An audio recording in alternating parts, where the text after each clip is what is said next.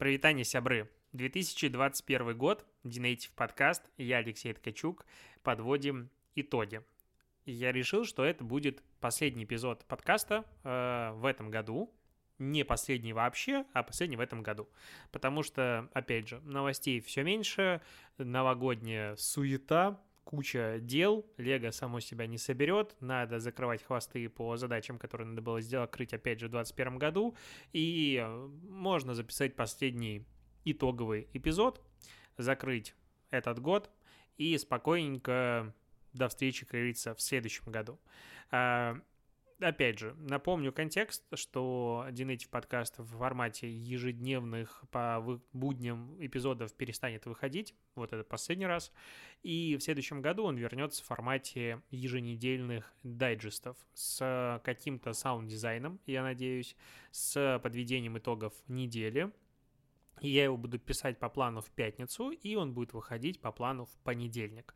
Вернется видеоверсия на YouTube с монтажом и вообще красотой, и посмотрим, насколько я смогу его усложнить, потому что уже появляется идея, чтобы брать какие-то комментарии, короче, делать такие полноценные новости. Опять же, это пока наброски идей, делюсь с тобой, несвойственной мне манере рассказывать планы, но это будет впереди.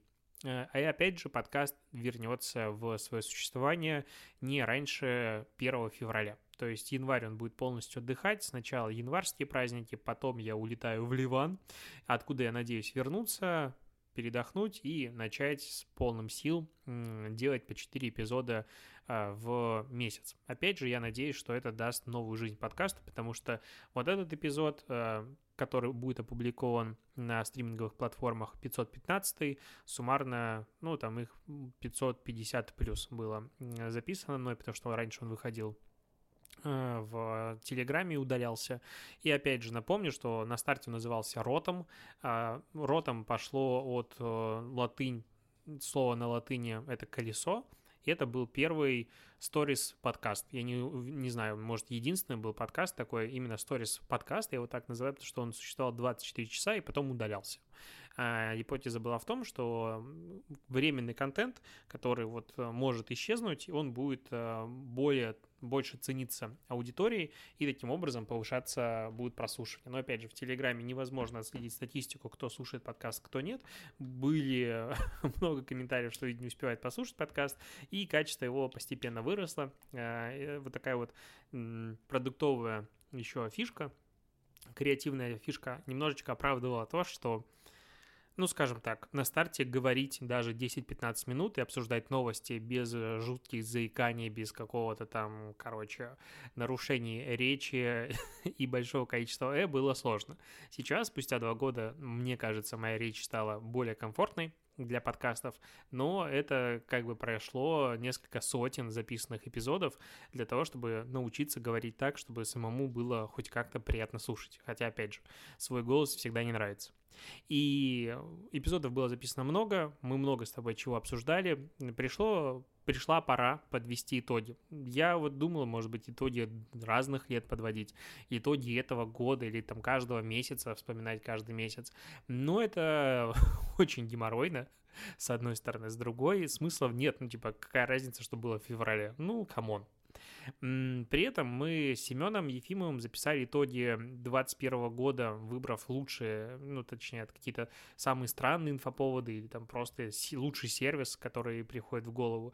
Короче, со странным набором пунктов, которые мы решили вынести, там полуторачасовой подкаст, он выйдет э, утром двадцать пятого, утром двадцать четвёртого декабря, вот уже скоро, то есть, по идее, когда ты слушаешь этот э, выпуск, есть и эпизод продажных блогеров. И я начал копаться в новостях, начал смотреть, о чем я писал вообще в двадцать первом году у себя в Телеграм-канале. Нашел, конечно, кучу новостей, которые, кажется, что произошли в прошлом мире. И я хочу обсудить, опять подчеркнуть, несколько самых важных новостей и проговорить, почему я считаю их действительно важными. Начну я с Трампа. Трамп. Трамп-пам-памп. Президент бывший Соединенных Штатов Америки, я бы блеснул, конечно, здесь своей эрудированностью и сказал, что это какой-то там по счету, но я фиг знает. Короче, Трамп чем примечателен для нас с тобой, как маркетологов? Не тем, что он там, с помощью соцсетей выиграл выборы или там, штурм Капитолия у него был, а тем, что он стал первым человеком в социальных сетях и вообще в современном мире, которого выпилили из интернета. Ну, можно сказать, что его просто удалили из интернета. Человека с огромнейшей аудиторией в Твиттере, то есть его Твиттер, по сути, был... Ну, одним из самых сильных медиа в мире, вот так бы я сказал. Человек с огромной аудиторией в Фейсбуке, в Инстаграм, вообще, в принципе, человек с огромной аудиторией, накопленной с огромным социальным капиталом, который он копил еще до президентства. То есть у каждого президента Америки есть там, в принципе, переходящий аккаунт, потус, по-моему, так называется. А у него был еще дополнительно свой аккаунт и очень сильные соцсети и, в принципе, бренд. Его выпилили буквально одним днем. Ну, то есть там прошло несколько суток, как его поудаляли просто отовсюду. Facebook не хотел удалять его дольше всего, точнее, делал какую-то временную блокировку и все остальное, из-за этого спровоцировав большие... волнение внутри коллектива, который начал протестовать против таких решений, как вот так, этот тиран, которого надо банить. И руководство компании, я думаю, не хотело его блокировать, полностью удалять, не потому, что они дружат с Трампом или они там верят в его возвращение, а скорее понимая, какой они создают прецедент подобным решениям, потому что все остальные правительства посмотрели, как просто президента страны, в тот момент еще действующего, он не снял с себя, насколько я помню, полномочия, то есть он не передал президентство, хоть и выборы проиграл, просто удалили из соцсетей. И то есть каждый другой президент подумал, ага, то есть не только меня как президента могут удалить, но мои правительства, мои СМИ, мои какие-то госучреждения могут удалить, если Facebook, Twitter, кто угодно решит, что они типа неправильные. То есть частная компания в данном случае принимает решение о том, что вот ты без решения суда, без чего-то, то есть он не признан виновным, он не признан чем-то, он просто сделал типа плохой поступок, якобы там призвав своих сторонников к штурму Капитолия, хотя... Там, опять же, есть очень много нюансов. Да, он это действительно делал, много подогревал теории компрометирующих власть и, короче, скажем так, аборигены, они действительно в это пове- могли поверить. Короче, он делал, ну, не сказать, что хорошие вещи. Но при этом, что происходило там вообще, в принципе, в предвыборной кампании, если вспоминать и разбираться в кейсах, как это влияло на соцсети, ну, вспомни, я вот помню классическую историю, там, по-моему, сын Байдена что-то там накуролесил, контекст не помню, но с ним вышла статья в каком-то медиа, которая говорила о том, что он, ну, не самый лучший человек. И это бросало тень на Байдена. И что делает Facebook, и, по-моему, Twitter, ну, я сто процентов помню, что это делал Facebook, он просто запрещает делиться ссылкой на эту статью, потому что якобы там недостаточно есть доказательств. То есть Facebook решает, что эта статья вранье, как это? Ну, а я считаю, что нет, мне доказательств хватает. Почему я не могу в своем профиле этим поделиться? И здесь поднимаются очень важные вопросы. Может ли платформа, в данном случае это именно платформа, выступать еще и издателем? Мы об этом с тобой говорили очень много, если вдруг ты слушал мои эпизоды как раз-таки в начале зимы этого года. Мы много обсуждали, как раз-таки, может ли платформа уступать издателям. Напомню контекст, какая разница. Есть, по сути, две сущности. Платформа – это вот как типа телеф- телефон, интернет. Это какой-то провайдер, который позволяет коммуницировать двум людям. То есть я звоню по телефону, и мне никто не контролирует, что я говорю. То есть я могу говорить что угодно, ну, меня не отключат тел- телефонный звонок, если я вдруг что-то начну говорить не то. А издатель – это, допустим, СМИ. Wall Street Journal. Оно несет ответственность за то, что говорят его журналисты. И вот соцсети, они всегда выступали в роли платформы. Они, по сути, ну, имели очень ограниченный контроль именно речи. Там, опять же, там есть поправки, которые дают такую возможность, модерацию, правила. Но глобально они не контролируют твою политическую позицию. Они не контролируют твои какие-то суждения, решения. А здесь... получается, что Facebook как бы начал нести ответственность, и ему сейчас постоянно со всех сторон прилетает за то, что он несет ответственность, за то, что пишут пользователи, и его наделяет, по сути, любую, в принципе, социальную сеть частично обязанностями или ответственностью издателя. То есть теперь платформы выступают в том числе и мерилом правильности или неправильности контента. Поэтому запускаются различные, как назвать, организации, которые э, проверяют факты, поэтому куча странных постов появляется, в которых снизу, типа, здесь вот речь про ковид, читайте про ковид вот здесь вот. Да, социальные сети — это за счет вирусности контента они могут э, распространять теории заговоров очень легко, факт. Но из-за того, что они сейчас начинают все контролировать, по сути, соцсеть становится мерилом того, о чем можно говорить, о чем нельзя говорить. А, вот, к примеру, опять же, такие вещи, которые произошли буквально в этом году, когда а, секс-блогеров очень сильно прижали и побанили безумное их количество в Инстаграме, потому что типа про секс нельзя говорить, их там школьники могут читать, в смысле. Ну, то есть мы живем в двадцать первом веке, а сейчас э, недавно завирусился буквально на днях э, какие-то сторис э, блогерши, которые пишут про секс, и там э, что-то было про духовку, э, мужчина давно ли там, типа, что-то, короче, какая-то дичь, куча, э, я, как это назвать, не синонимов, Эфи... я забыл слово, которым это можно характеризовать. Короче, новых слов, которым объяснить э, процесс э, совокупления. А то у меня тоже может подкаст для этого, если я буду много раз говорить слово «секс». Хотя нет, самые популярные подкасты на русском языке — это подкасты про секс, и там они и отношения, они держат плотно первые строчки по прослушиваниям и так далее. Не удаляют. Хорошо, хоть здесь есть какая-то свобода слова. Но в любом случае просто Инстаграм начал жутко все это дело сносить, и доходило до того, что Инстаграм удалял профили порнозвезд, которые ничего такого не выкладывали. Просто аккаунт девушки, которая снимается в порно, ее аккаунт удаляют, потому что она порнозвезда. Согласитесь, это какая-то дичь. Ну, то есть пуританский Инстаграм стал с чего? А, да, даже начали удалять, допустим, это тоже одно из решений, что запретили публиковать объявления о продаже там щенков, котят. Тоже не могу понять этого запрета. Там, наверное, это связано с продажей каких-то редких э, видов, чего-то подобного, но заводчики, ну, дикчайше страдают, потому что, ну, а, а что это, как, а, в смысле? Щенков нельзя продавать. Ну, вроде запретов таких не было, и в- все собак покупают. Ну, где их брать? Ну, на улице можно брать, но не у всех есть э, такая потребность, допустим. Опять же, это тоже очень странно.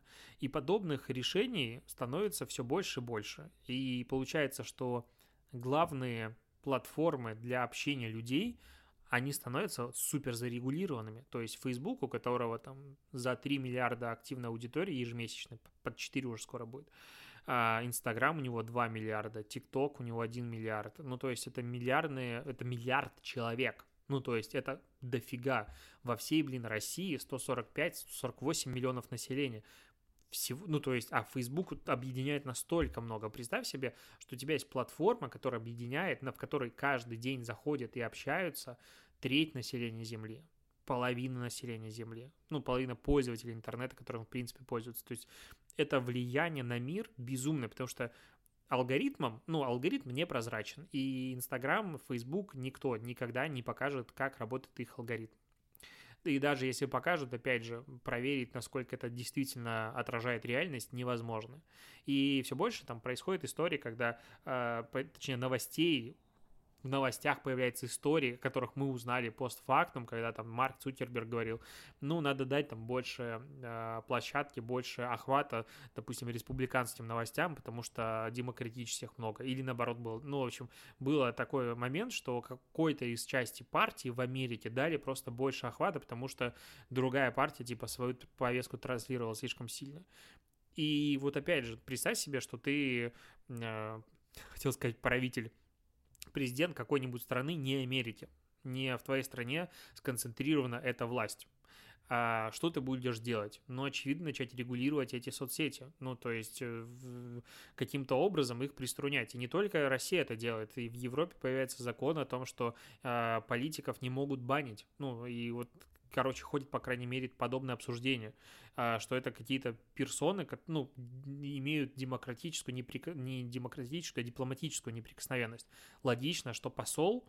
Ты, Facebook не может его контролировать. Если это посол, его страна наделила таким вот статусом, то какие-то его публикации, его речь должна контролироваться не модератором и даже не советом модераторов. Просто подумай, что какой-то модератор, который сидит, не знаю, в Бангладеше, я не презрительно говорю, но просто далеко и дешево звучит.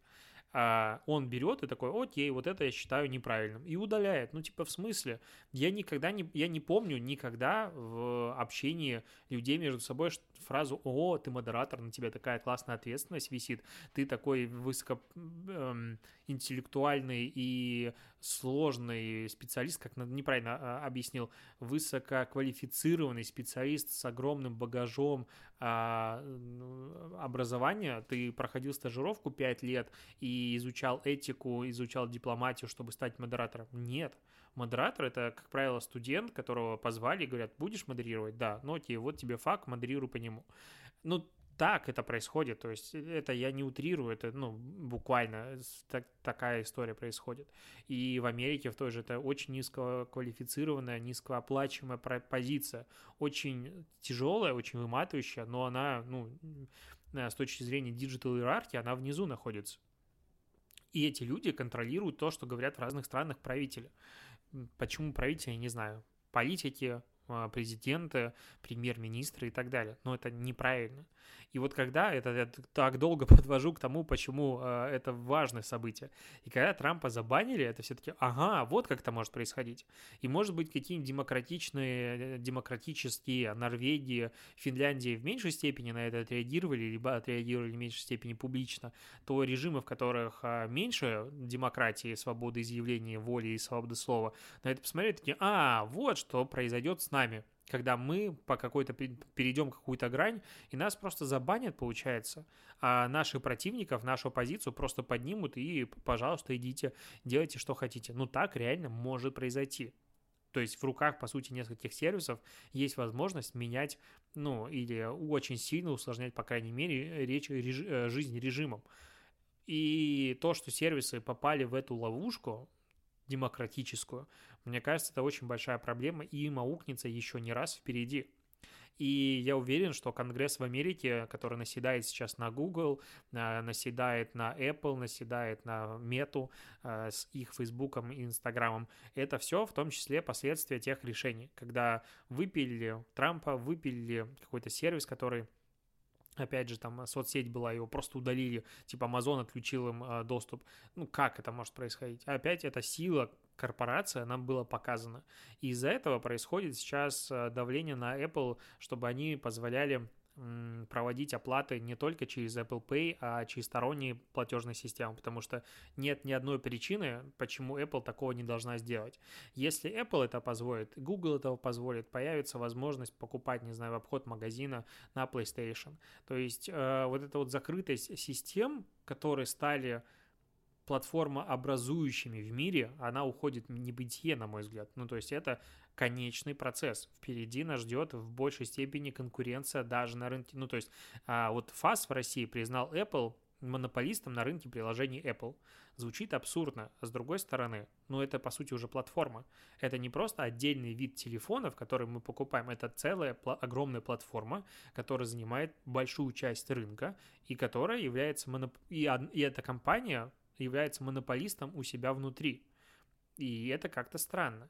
И, и, возможно, это приведет к тому, что, по сути, самый выгодный бизнес сегодня в мире – это быть платформодержателем. И этот бизнес невозможно никак свергнуть. Ну, потому что если у тебя есть мощная платформа, создать аналогичную платформу крайне тяжело. Ну, то есть это может сделать только другой платформодержатель, у которого есть и огромные финансовые ресурсы на это, и огромные ресурсы с точки зрения аудитории. То есть ты ее можешь привлекать сюда бесплатно. Ну, сделать новый Google просто невозможно. Ну, как? За... как люди могут туда пойти. Ну, это физически невозможно. Поэтому есть у меня ощущение, что следующие шаги будут про, каким-то, про какое-то коллективное управление решениями крупных корпораций, которые являются платформодержателями. То есть в Европе уже приняты повышенные э, налоги на, я не помню, как термин называется, но, в общем, если ты корпорация какого-то там типа, цифровая корпорация, э, и там речь про какое-то количество пользователей, типа, по-моему, пятьсот миллионов пользователей, если у тебя больше, э, цифру точно не помню, по-моему, то ли пятьсот, то ли миллиард, вроде бы пятьсот, и если ты там какой-то имеешь оборот, вот в этом случае у тебя повышен налог. Я думаю, такое произойдет и дальше, типа, YouTube не сможет отключать, э, убирать счетчик дизлайков, потому что это влияет на весь мир. Google будет отчитываться о том, каким образом он меняет алгоритм поиска, потому что это, типа, главный поисковик интернета, и, сори, но ты уже не можешь так себя вести. И вот это, такой процесс, он будет очень долгий, очень спорный, но если человечество скоординируется, мы сможем этого сделать. И я не могу сказать, что это как будто бы звучит плохо. Ну, то есть это звучит достаточно логично, достаточно правильно, потому что, а как иначе? Ну, от решений пары компаний, от решений сто-двести тысяч специалистов, которых работают в этих компаниях, зависит огромное количество бизнеса, огромное количество людей, стран, целые отрасли от них зависят. Ну, значит, вы слишком большие, чтобы быть самостоятельными. Это, я уверен, что пройдет такой же путь, как с American Oil, или как называлась компания, забыл, которую разделяли. Все, все у нас впереди. У нас большой слом в этом плане, и это действительно, конечно, архиважная новость, на мой взгляд. Поэтому я ее выделил в такой большой блок и так долго ее обсуждал.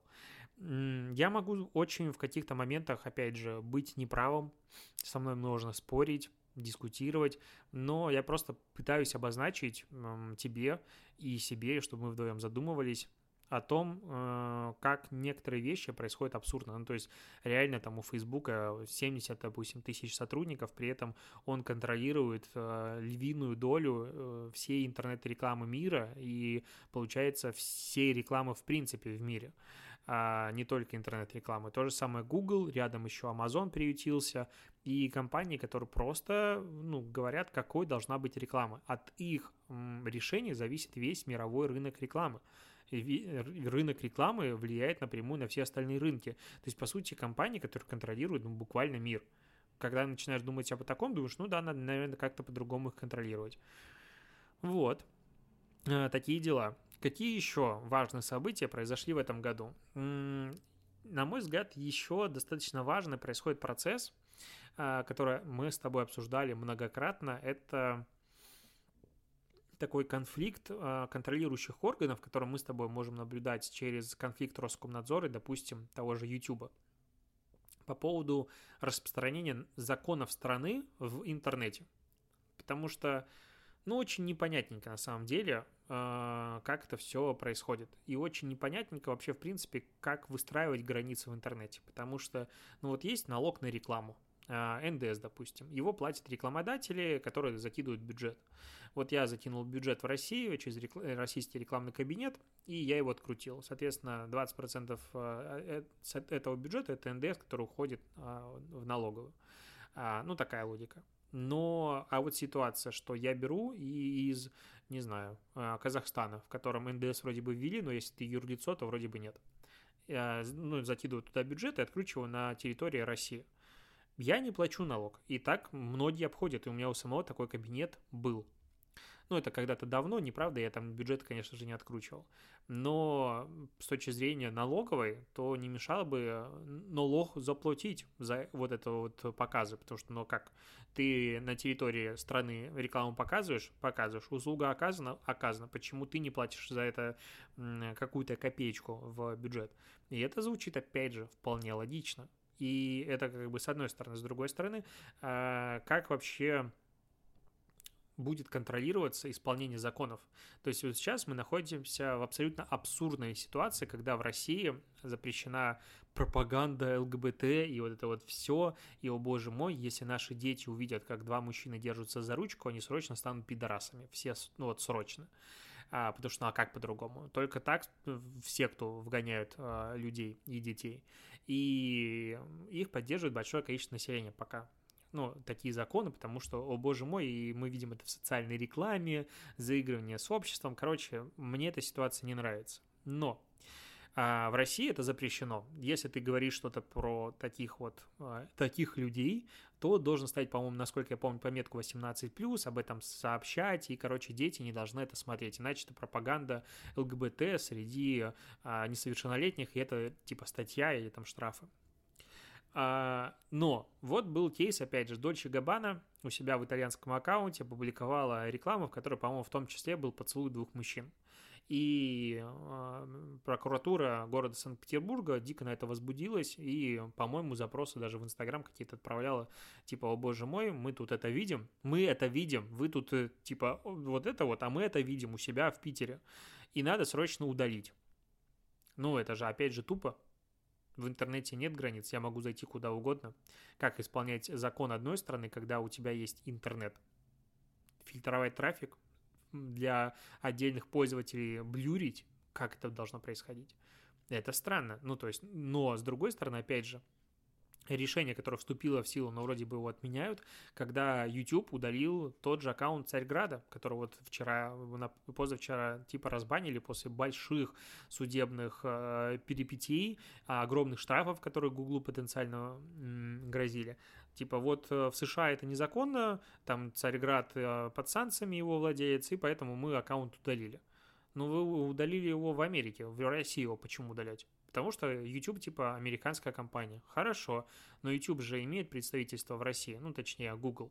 Он платит здесь налоги, даже вот когда ты денежку туда закидываешь, это удивительно для всех эс эм эм-щиков, просто шок. Но он присылает тебе прям акт, счет бумажный, акт, все это можно взять и, и отнести в бухгалтерию, и сделать вычет по эн дэ эс, если у тебя вдруг ты с ним работаешь.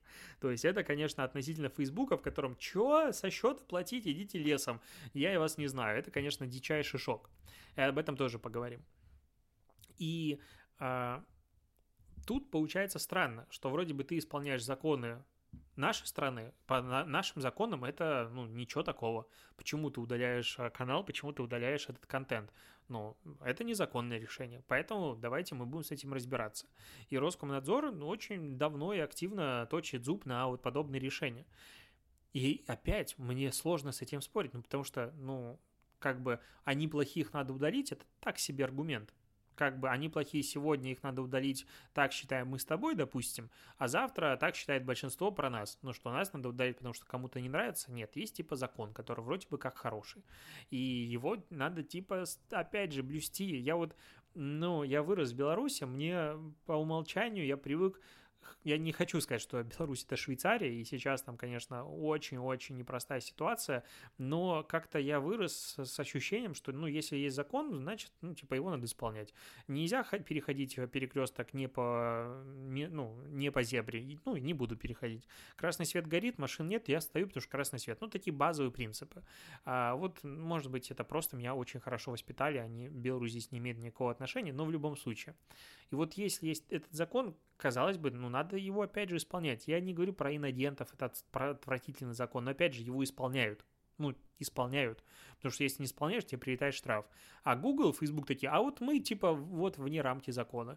И поэтому прилетает закон о приземлении э, сервисов, которые должны открыть у нас э, свои представительства, о возможном запрете на рекламу в них, если они не исполняют тех э, обязательств. И там некоторые специалисты на рынке нагнетают ситуацию, типа, вот после этого закона все соцсети заблокируют, так и надо тиражки. Я не люблю эту вот э, тональность. Я считаю, что сервис все-таки выполнит обязательства и откроют здесь свои представительства, и нам, как конечным пользователям, с большой долей вероятности от этого будет легче, потому что, опять же, Роскомнадзор, при всей моей нелюбви к этому органу, точнее, к тому, чем он стал по итогу, м- хотя у него есть достаточно много здравых инициатив.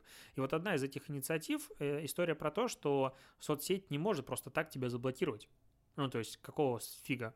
Она тебе указывает, ну, даже уже и речь идет о том, о защите а, прав а, и потребителя, потому что соцсеть, по сути, да, ты, она предоставляет тебе сервис бесплатно, но при этом она на тебе зарабатывает, и в этот момент какая-то там такая логика была у э, Роскомнадзора, насколько я помню, э, появляется отношение клиент и исполнитель. И вот если она тебя удаляет, то как бы надо объяснить, и должна быть возможность оспорить и так далее. Либо просто тебе не отвечает техническая поддержка, то есть некачественно оказана услуга. И вот согласись, что мир, в котором Инстаграм есть возможность в него написать, и оспорить какое-то решение, просто обсудить, почему это произошло, а не просто мы сделаем, что хочешь, и ты нам ничего не сделаешь, потому что мы в Америке сидим, и вообще нам на тебя насрать. Это очень приятный мир, в котором хотелось бы существовать, потому что если с ВК, то это можно обсудить. Вот ребята сидят, как говорится, недалеко, есть представительство, офис в Питере, в Москве, поддержка общается, отвечает, ну, в принципе, хотя бы можно вести дискуссию. То с инстой, у которой, в принципе, поддержка отсутствует как факт, ну просто даже вдумайся, у двухмиллиардной компании, один из самых популярных, ну, двухмиллиардной аудитории, по сути, у Инстаграма, один из самых популярных вопросов в чатах всегда, как написать в поддержку. Ну, я, конечно, рад за вас, что у вас два миллиарда пользователей, их очень сложно поддерживать, но вы и денег зарабатываете на рекламе, мама, не горюй. Но даже рекламодатели не могут понять, что происходит. Ну, это же абсурд. Типа можно сказать, что не нравится, не пользуйся, тогда появятся какие-нибудь а, конкурентные сервисы, и они предоставят лучший сервис. Не появится. Ну, потому что аналог создать полностью такой же сервис, ну, смысла никакого нет.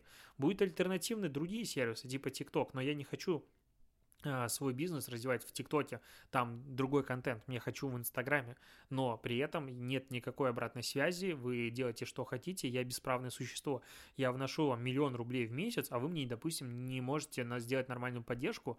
Да, там есть какие-то персональные менеджеры, которые когда-то появляются, когда-то что-то начинает выясняться, но опять же, это какая-то сегментация очень жесткая, то есть если я трачу мало денег, то вы мне не сможете ответить, какого хрена вы удалили мой аккаунт, а мало, допустим, сто тысяч рублей в месяц я трачу, но это недостаточно много, чтобы мы с тобой вообще разговаривали. Да, есть поддержка по телефону, я знаю людей, которые разговаривают по телефону. Забавный факт, у одного моего товарища, знакомого, произошла ситуация, что аккаунт его жены большой заблокировали. И он пробовал найти выходы, общался, а он откручивает очень большие бюджеты в своем рекламном кабинете и просто помогает ей себя продвигать. И в итоге ему дали персонального менеджера, какого-то супер выделенного и так далее. Он начал с ним общаться, созваниваться по рекламе, говорит, слушай, что за фигня, забанили ни за что, можешь помочь? В итоге что-то как-то там намутили и разбанили, но до этого момента он говорит, слушай, такой момент, там мне в переписке был какой-то очень важный диалог, и там был очень важный... ну, номер телефона. Он объяснил контекст. Опять же, он, типа, это аккаунт мужа. Он говорит про аккаунт своей жены через фейсбучную техподдержку, про аккаунт Инстаграма. И ему, что ты думаешь, он продиктовал, этот менеджер, номер телефона из переписки, который был нужен. Я до сих пор, ну, я, я кстати, до сих пор не, не знаю, мы не договорились, могу ли я про эту историю рассказывать или нет, но я в таком шоке от этой ситуации. Просто вот вдумайся. Есть два профиля. Фейсбучный, инстаграмный. Да, скорее всего, Facebook очень, имея огромное количество данных, понимает, что они аффилированы друг с другом, у них большая переписка и так далее, но в любом случае это два разных человека. Ну, то есть, типа, Apple тут отказывается разблокировать телефон умершего сына своему, его отцу и там увидеть какие-то его воспоминания и так далее, потому что это, типа, чужой телефон. Facebook в поддержке, менеджер, в удаленном аккаунте в Инстаграме, в переписке удаленного аккаунта в Инстаграме чужого человека, в нужной переписке, по контексту он все объяснил, находит там номер телефона и передает ему. Просто, ну вот опять же, я вдумываюсь в этот контекст, это же звучит как просто сюр. То есть левый человек может зайти в переписку аккаунта удаленного по просьбе другого человека, прочитать ее и дать нужную информацию. Жесть. Это просто жесть. То есть какая там безопасность и все остальное. И вот мы существуем и ведем бизнес в мире, когда соцсети творят, что хотят. Там опять же всплывают ситуации, когда, по-моему, еще до две тысячи шестнадцатого года у нескольких тысяч сотрудников был доступ вот прямой в Фейсбуке, возможность зайти, почитать переписки, этим пользовались и даже удаленно пользовались, типа так, эта девушка со мной не пошла на свидание, дай-ка я почитаю, почему она не пошла, и заходили, люди читали. Новости эти появляются, Фейсбук такой, да, было, но мы уже давно забрали доступ, доступ, такого уже нет. Ну, как бы охрененно, я поверю вам на слово. Как это, ну, то есть, это же просто жесть. Полнейшая жесть в максимальном его проявлении. И верить в то, что эти корпорации, они... Я какой-то антимонополист сейчас, ну, антиглобалист, я не знаю, как назвать меня. А, ну, вообще, верить в то, что эти корпорации, типа, они за добро и все хорошее, вообще ни разу. Это суперкоммерческие организации, которые делают исключительно то, что в их интересах, чтобы заработать больше денег. И это единственное, чем они руководствуются. Все, никаких больше а, розовых а, единорогов про Силиконовую долину, в которой все очень хорошо, и а, там супер хорошие люди. Да, там они есть, но такие люди везде есть, на заводе тоже есть много хороших людей. Ну и что, и в правительстве есть тоже наверняка много хороших людей, но почему-то правительство говно а, в любой стране мира. А вот в данном случае Силиконовая долина — это просто ангелы сошли с небес, и они научат человечество жить дальше. Нифига подобного, люди зарабатывают бабло. Вот, и поэтому новость и, в принципе... Как страны будут между собой делить цифровое пространство и распространение законов, это тоже в двадцать первом году, на мой взгляд, стало более такой острой темой. Очевидно, что такое появилось давно, но сейчас э, начали появляться первые прецеденты. Я думаю, что дальше будут какие-то договора международные, какое-то право, что-то еще, либо, возможно, какие-то единые законы в интернете попробуют выработать, хотя я в это не верю, потому что, ну как, допустим, могут быть единые законы в интернете по поводу контента, когда в мире существует, не знаю, Россия, Япония, э, Франция, США и Саудовская Аравия. Ну или там Ирак, Иран. Лучше давай, давай Иран возьмем. Ну то есть очевидно, что то, что законно у нас, э, незаконно в Иране может быть. А, а то, что законно в США, у нас не будет закона, а в Иране подавно. Ну то есть договориться мы не сможем. Поэтому как-то интернет как будто бы появится там границы. Ну есть такое ощущение, что вот эта вот вся эфемерная свободность интернета, она тоже уходит в какое-то небытие. Вот, и это реально... Ну, если думать, события, новости, которые мы регулярно обсуждали, они впереди, они будут определять нашу деятельность, нашу работу. На этом фоне как будто бы то, что Mail.ru стал ВК групп, ну, как бы, да, новость. То, что и она, по сути, стала государственной компанией, ну, принадлежит государству через вот это вот все перипетии, ну, окей. То, что сын Кириенко или кто там стал главой ВК групп, ну, тоже как бы, ну, да, это новость, но на фоне выглядит не такой большой. А, и вообще на фоне как будто в, таких новостей все остальное выглядит очень а, маленьким. Вот такие новости. И... И вот когда мы с тобой обсуждаем большие глобальные направления, потом обсуждать какие-то отдельные кейсы как будто бы сложно. Вот именно, опять же, в таком контексте. Ох, немножко выдохнул я. Настроение какое-то такое дискуссионное. Очень не хватает возможности а, услышать твои мысли сейчас на этот счет и продолжить беседу. И в этом плане, конечно, приятнее вести подкасты вдвоем, втроем, потому что есть возможность обсудить разный взгляд на один и тот же вопрос. Мне часто прилетает обратная связь, что там, тебя интересно слушать, я не, всем, не совсем с тобой согласен, а, и вот никто не пишет, блин, в чем не согласен, так же интересно. А, я не уверен, что я готов там продолжать дискуссию с каждым в личке, потому что, ну, это просто физически невозможно по времени. Но, в принципе, понять направление, что думают другие люди, интересно, потому что пока я как бы живу в мире, когда вот есть там комментарии на ви си, и они там в большей степени, на мой взгляд, неадекватны, очень странная история. А, И есть там, типа, мое мнение и каких-то еще там коллег по рынку. Но не хватает, конечно, дискуссий. Надо делать инструмент для подкастов с возможностью все-таки комментирования, с возможностью получения обратной связи. Будет намного комфортнее, приятнее жить. Еще хотел поговорить о том, как вообще увлечения случайные могут влиять на жизнь. Если так углубиться немножечко назад, то примерно два с половиной года назад я начи- начинал проедать темечко и плешь Диме, своему другу Прокопенко, с идеей о том, что я хочу подкаст.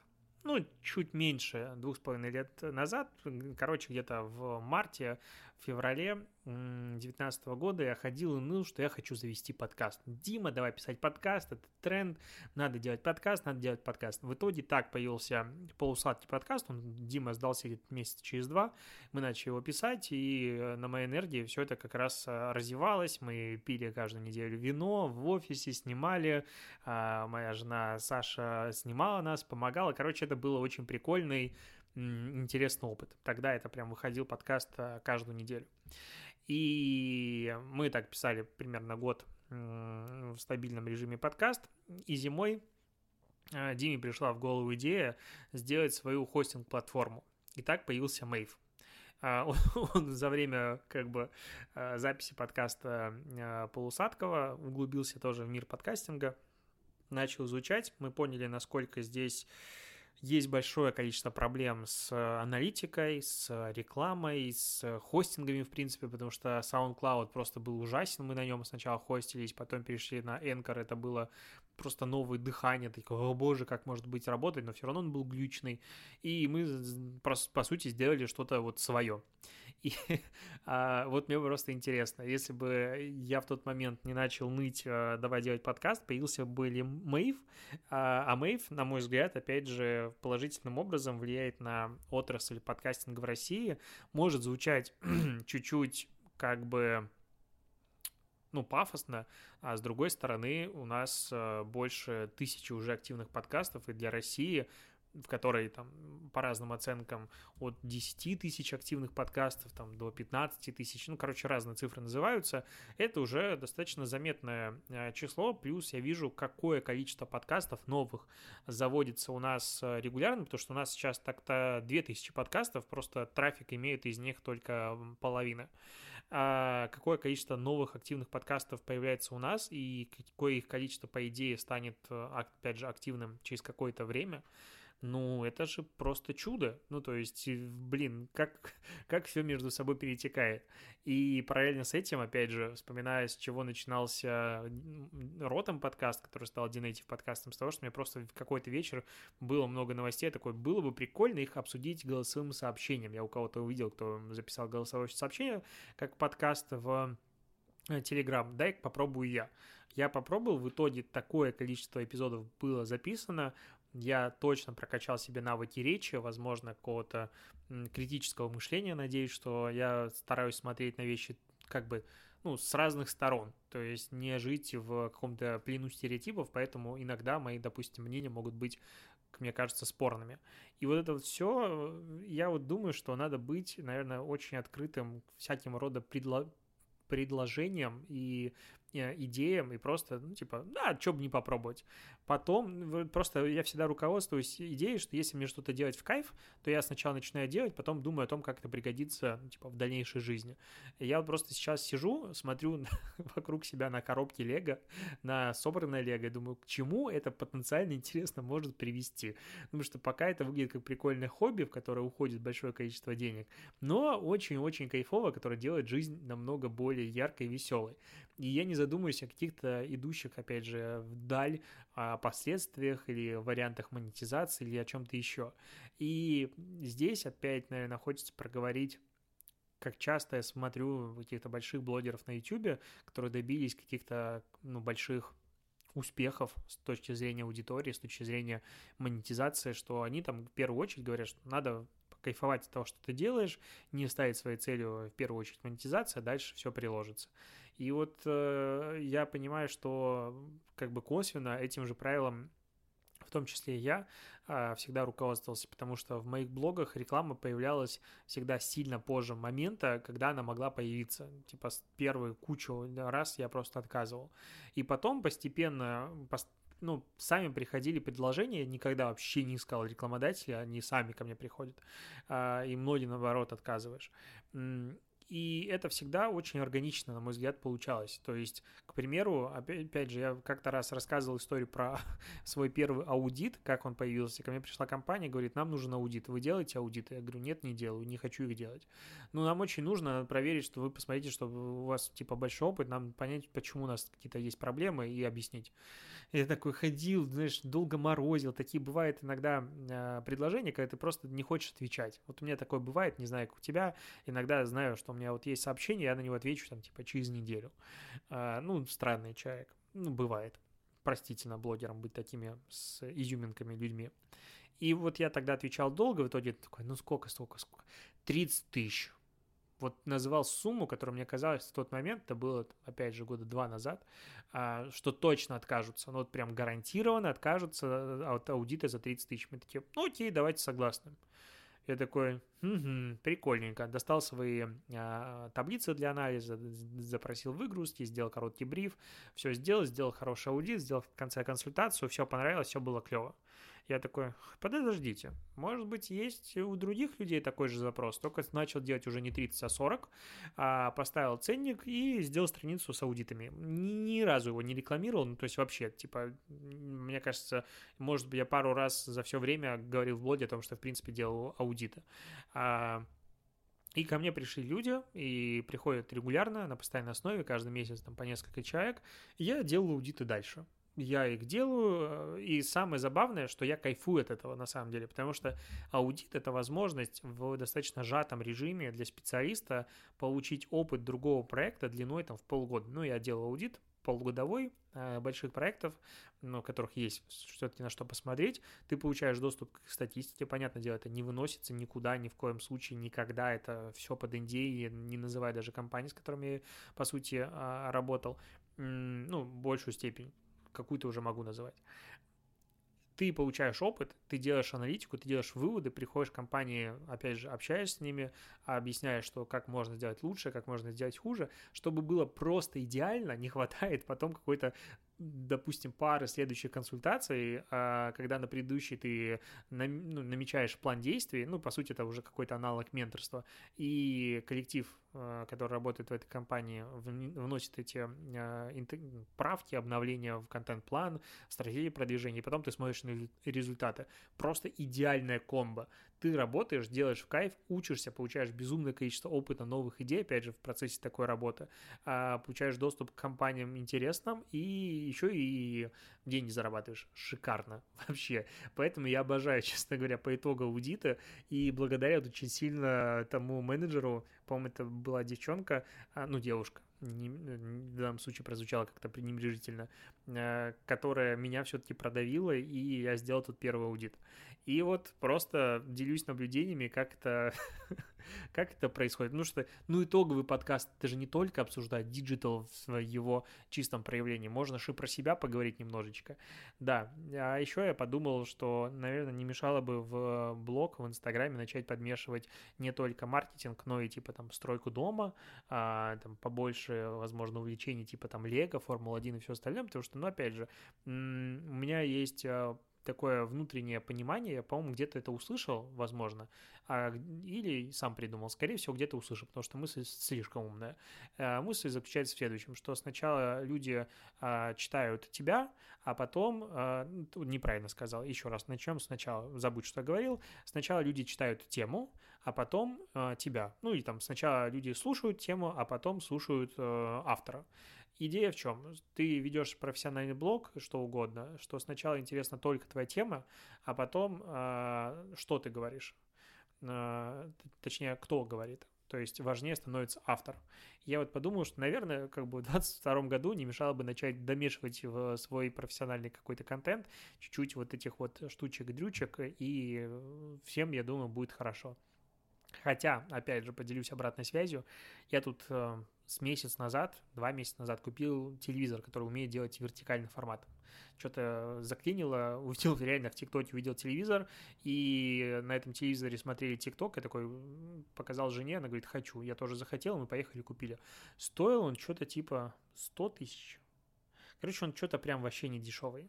Но он очень прикольный, смарт, все понятно, он небольшая диагональ, он вертится, у него, он очень тяжелая подставка, в нем крутая акустика, ну, короче, он топовый, на мой взгляд, для своих целей. И очень прикольный. Вот. И я купил телевизор, рассказал, про как я его покупал, какую-то, ну, сделал свою стандартную серию историй. Мне кажется, было интересно, получил очень много обратной связи, потому что, опять же, нестандартный продукт, интересный реально опыт его использования.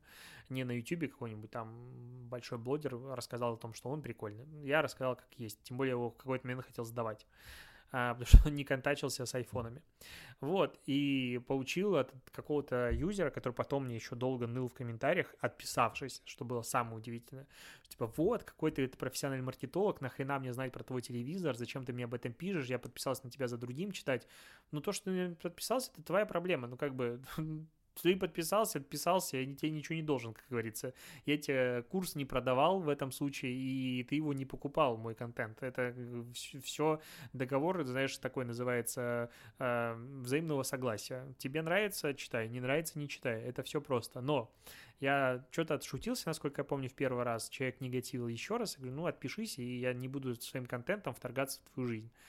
И потом он мне, насколько помню, еще два раза, или, возможно, я там путаю, мне кажется, два раза, писал очень едкие комментарии формата типа про телевизор, про то, что я херовый контент делаю и вообще не маркетолог, не профессионал, потому что телевизор.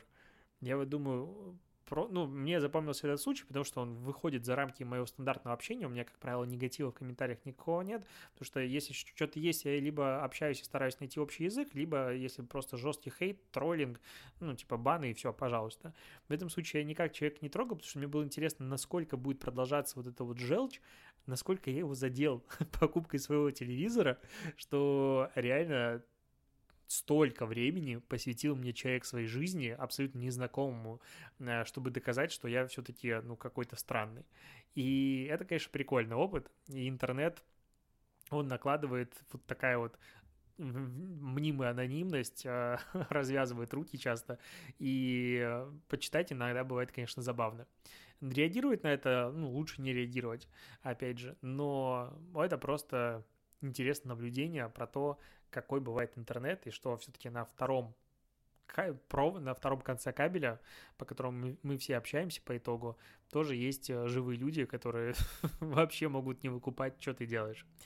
На этом буду заканчивать последний эпизод последнего выпуска в этом году, последние минуты этого эпизода. Я надеюсь, что... у тебя получилось дослушать э, мой подкаст, и вот сейчас я опять же выкрутился, потому что все время моя главная фишка в этом подкасте было, что я общаюсь на «ты».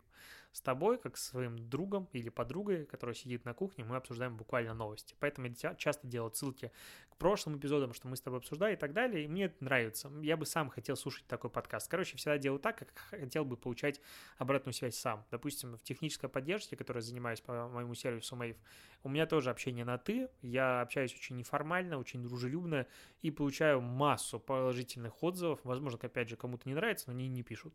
Что это круто, ну, что вот не часто встретишь такой дружелюбный сервис. Но на старте, наверное, первый год у меня было всегда большое количество ошибок в окончаниях. Короче, русский язык, он прекрасен, но плох тем, что у нас есть род. И мужской, и женский. И если в английском языке you, ты, вы, все остальное, я могу общаться как бы без использования рода, фактически, есть только he, либо she, то в русском языке почти все окончания, прилагательные и так далее, они будут свойственны какому-то роду.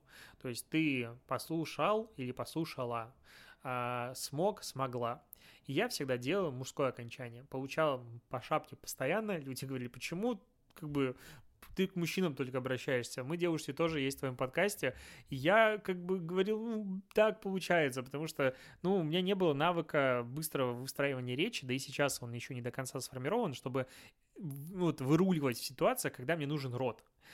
И вот я начал этот а, короткий рассказ сейчас, потому что а, как бы я начал говорить, что надеюсь, что ты а, дослушала, либо дослушал э, как бы вот окончание, которое мне надо было сказать, но я выкрутил, сказал, что у тебя получилось дослушать.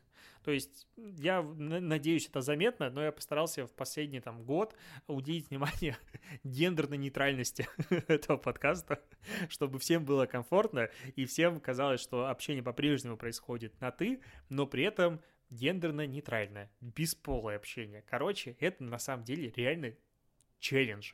Вот если ты попробуешь а, общаться на «ты» с кем-то, но так, чтобы не было понятно, с каким родом, как бы полом, наверное, пол правильно говорить, ты общаешься в этот момент, это тяжело. Я надеюсь, что у меня получилось и тебе было комфортно. Вот. точно буду заканчивать на этом подкаст. Огромное спасибо, что у тебя получалось слушать мой подкаст все это время. Надеюсь, что выпуски э, в большей степени радовали, чем огорчали, чем это была какая-то говорение ради говорения. Я старался, честно. Я старался, когда я понимал, что эпизоды не идут, либо что-то еще, они становились короче, они становились реже. Короче, я старался, чтобы мне было в кайф и тебе было в кайф. Надеюсь, это получилось взаимно. Еще раз большое спасибо и услышимся с тобой уже в следующем году. Пока!